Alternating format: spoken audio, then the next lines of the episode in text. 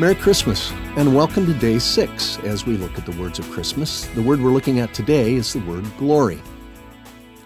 My family started a Christmas Eve tradition in our neighborhood about twenty years ago. On Christmas Eve morning, we hand out modeling clay to the kids in the neighborhood and have them make the characters of the Christmas story. One kid makes Mary, another makes Joseph. Some kids make sheep and donkeys and camels. Others make shepherds and wise men and angels. Somebody makes a star. And of course, there is Jesus as a baby. And then at six o'clock, all the neighbors gather in our front yard for the reading of the Christmas story. We set up a table with a small manger scene on it, and then as their characters arrive in the story, the kids place their creations in the manger scene. And some of these pieces are masterful works of art. They're perfect little figurines that would make Michelangelo jealous. Others, well, they look more like a Picasso, you know, with both eyes on the same side of their heads. But the whole thing takes about ten minutes. And when we're finished, we have a beautiful and sometimes humorous handmade nativity. It's our favorite part of Christmas. And so many people show up for it that I joked last year that we may need to add a second service.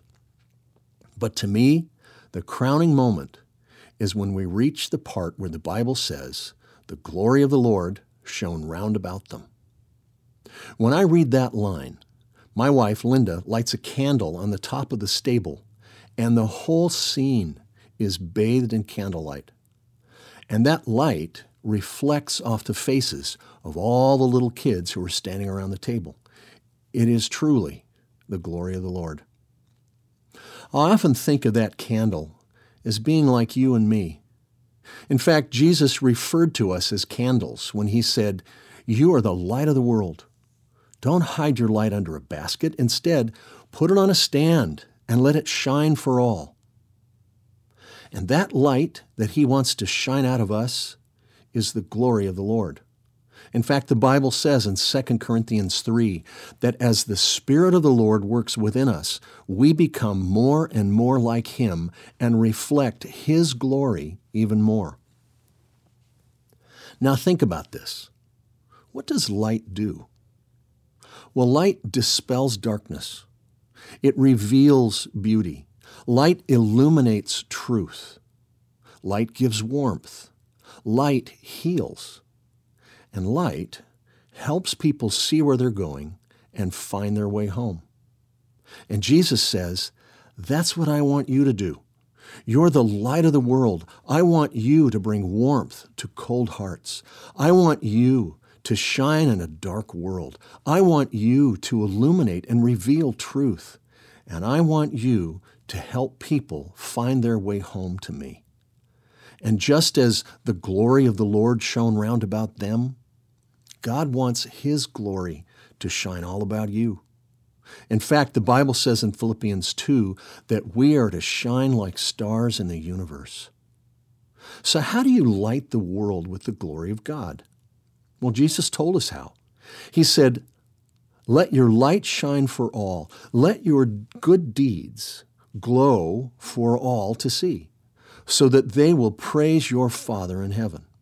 In other words, you light the world through deeds of grace. Now, what does that look like? Well, there's deeds of compassion, stepping into someone else's pain to help bring them relief. Deeds of mercy, being kind to people who have offended you and forgiving those who sin against you.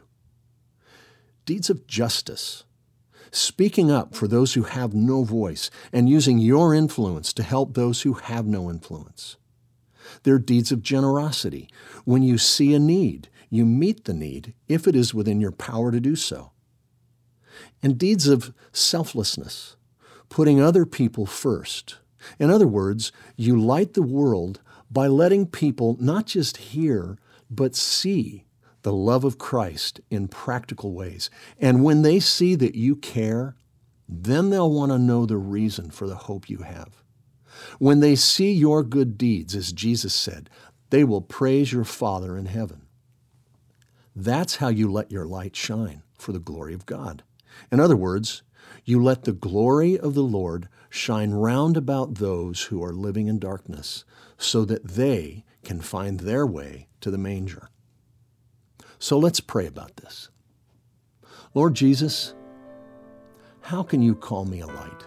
In my own strength, by my own power, I can't light up anything. I'm only the candle, but you are the flame. So Lord, I'm asking you to touch me with your holy fire, so that my faith will ignite and illuminate the darkness with your glory. Lord, let your glory shine round about me, so that others may find their way home to you. And I pray this in your name, Lord Jesus. Amen.